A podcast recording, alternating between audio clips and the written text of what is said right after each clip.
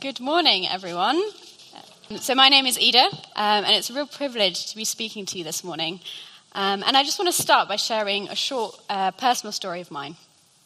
So, when I was 18, um, the brother of a close friend of mine was involved in an accident, um, and as a result, suffered severe head injuries while in New Zealand. Um, and I was with my friend when she found out, and I was also with her when her parents came to collect her in order to rush the airport to go and be with him. And I still remember as they walked out, my friend's mother hugging me and saying, Please pray for him. Please pray for him. And I did. Um, I prayed for him a lot. I got other people to pray. Um, and I was desperate to see God heal my friend's brother, not just because um, I cared about him and cared about my friend, but also because I was convinced that if God healed him, then it would lead my friend and her family to know God, because they didn't. Um, but he wasn't healed, and a week after the accident, he passed away. Um, and it took me a long time to come to terms with what happened because I couldn't understand why God um, wouldn't heal my friend's brother, but also why he wouldn't make the most of what to me seemed like an obvious great opportunity to demonstrate his power, to demonstrate his love for my friend and her family. Because I was convinced that a miracle would prove God's existence to my friend. Now, I wonder if you have a similar story or experience. It might not be quite as extreme as that, but maybe you're desperate for someone in your life to know God, and you're praying for them, you're praying for a particular situation where you're asking God to intervene, or maybe you're asking for God to reveal himself to them because you think if they see God, um, then they'll be convinced. Or maybe you yourself, you're struggling with doubt um, and you, are praying because you think if you God see, move, see God move powerfully or see Him do something, then that will kind of extinguish your, your doubt and you'll be more convinced and kind of more, more full of faith. Or maybe you're unsure about God and actually you're kind of questioning the relevance of Him to your life. But you think, actually, if I saw Him do something, you know, if He healed someone, then I'd be much more convinced of God's existence um, and I'd probably change my mind. So, over the next few minutes, I want to unpack the miracle of Jesus turning water into wine, which on face value is uh, quite an unusual one, but um, actually reveals a lot about God's heart for us, but also a lot about the purpose of Jesus' miracles, um, which is why it's, I think, still relevant for us today. So, can I ask you to open your Bibles? Um, the um, scripture will also appear on the back. I'm going to look at John chapter 2. And we're going to read from verse 6, but first um, I'm going to just set the scene. Uh, so, Jesus and his disciples are at a wedding in Cana. Jesus' mother, Mary, is also there. Um, and the wine runs out, which um, back then wouldn't just be kind of awkward or embarrassing, um, because actually back then a wedding celebration would have lasted several days, if not an entire week. And so running out of wine would bring great shame and dishonor onto the family. Um, and Mary is aware of this, and she asks Jesus to do something about it, probably because she knows he can. Um, Jesus is reluctant at first. He kind of says, Why is this my issue? Um, my hour has not yet come. But Mary is undeterred and basically tells the servants, Do whatever he tells you to do. So let's read from verse 6. So nearby stood six stone water jars, the kind used by the Jews for ceremonial washing each holding from 20 to 30 gallons. Jesus said to the servants, Fill the jars with water. So they filled them to the brim. Then he told them, Now draw some out and take it to the master of the banquet. They did so, and the master of the banquet tasted the water that had been turned into wine. He did not realize where it had come from, though the servants who had drawn the water knew.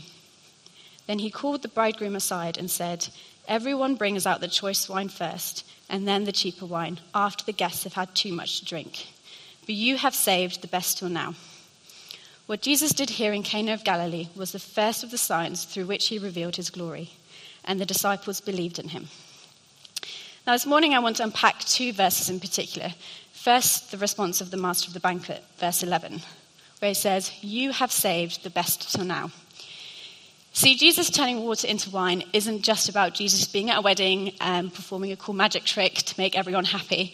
But actually, what happens at the wedding in Cana is, is a sign, and we've heard about that a lot this morning. It reveals something of God. Because it shows us that Jesus not only cares about the couple by performing the miracle in the first place, but actually, it, beyond that, it tells us the gives us a sight of the abundance, kind of generous heart that Jesus has because he doesn't just turn the wine into mediocre wine. We read that he turns it into the best wine. And so that is a reflection of God's heart because God's heart is generous and abundant in love for you. And we know from the Bible that Jesus only does what he sees his Father doing. God's heart is full of generous, abundant love for you, and he wants to give you the best. And then reading on in verse 11, it shows us the purpose and the consequence of what we've just witnessed, as we read that um, as a result of the sign, the disciples believed in him. So notice again that this, John using the word sign, not miracle, because it reveals something of God, something that was hidden before. And we, read that this event in, in Cana is the first sign of many through which Jesus will reveal his glory. And as an outcome of that, the disciples believe in him. Now, we can be quick to conclude that it is Jesus turning water into wine, which, which is what the disciples kind of convinced them of um, God's uh, existence, uh, just in the same way that um, I believed if God healed my friend's brother, then they would come to know God. But actually, the Bible is full of examples that show us that miracles alone do not and can't actually convince us or anyone else of God's existence. Think about the Israelites in the Old Testament. They witnessed miracle after miracle. Uh, they literally had food falling from the sky, um, but they still built a golden calf and worshipped it. And many of the miracles um, in the New Testament that Jesus performed um, were met with amazement and wonder, but actually, the majority of people who saw them, we don't read about an evident change of heart. Um, and also, other miracles where Jesus performed, he was then, as a result, asked to leave that area See, I think we can often look to supernatural miracles to convince us of God's power, his existence, or his love, because we think if we can see him or see his power, then we will be truly convinced, and then our faith will be kind of encouraged and emboldened. Now, that's not to say that we shouldn't pray for miracles, and of course we should, and, and we've talked about this this morning. The Bible tells us that if you're a follower of Jesus, then the same power that raised Jesus from the dead lives in you. So if we should be praying for miracles, we should be asking for them and seeing them because it's God building his kingdom on earth. But miracles alone cannot be the foundation of our faith. Because if we base our faith on seeing the supernatural or having that latest experience with Jesus, then those are the things that we begin to seek, not Jesus. And ultimately, it is Jesus we need to seek. Knowing Jesus is the foundation of our faith. See, I think the disciples believed in Jesus when they saw him turn water into wine because they had already spent time with him, they had already come to know him. And actually, Jesus performing this sign was a testament what they had already started to see by being with him in fellowship. So, what does it mean to know Jesus? Um, well, for me, knowing Jesus means having a purpose for my life that is greater than that, is what, than that what is directly in front of me. It is knowing that although I couldn't make sense of what happened to my friend uh, and her family, there is a greater purpose, a bigger picture that I cannot immediately see. And I think this is what the disciples glimpsed when they saw Jesus perform that first sign. So I want to ask you this morning do you know Jesus? Have you encountered him? Maybe you do know him, um, and actually you've had a faith for a long time. But for you, you've lost sight of that wonder of Jesus. You've stopped kind of pursuing him earnestly because you've lost sight of that abundant, generous love that God has for you. And so you've stopped asking for things. But wherever you are this morning, I want to challenge you to get to know Jesus again. Because once you truly understand who Jesus is, only then do you truly discover faith. And faith is something that is cultivated daily in the ordinary and the mundane. And no matter how far you are on your journey, there is always more to discover about Jesus, um, and then as a result, your faith will grow. So for me, cultivating my faith means um, reading the Bible in the morning. So recently, I've been reading the Gospels because um, I love reading about Jesus um, and, and thinking about how I can kind of imitate him in my life. But cultivating my faith also means reading with others because in fellowship we build each other up. So for me, that means being in a small group in this church.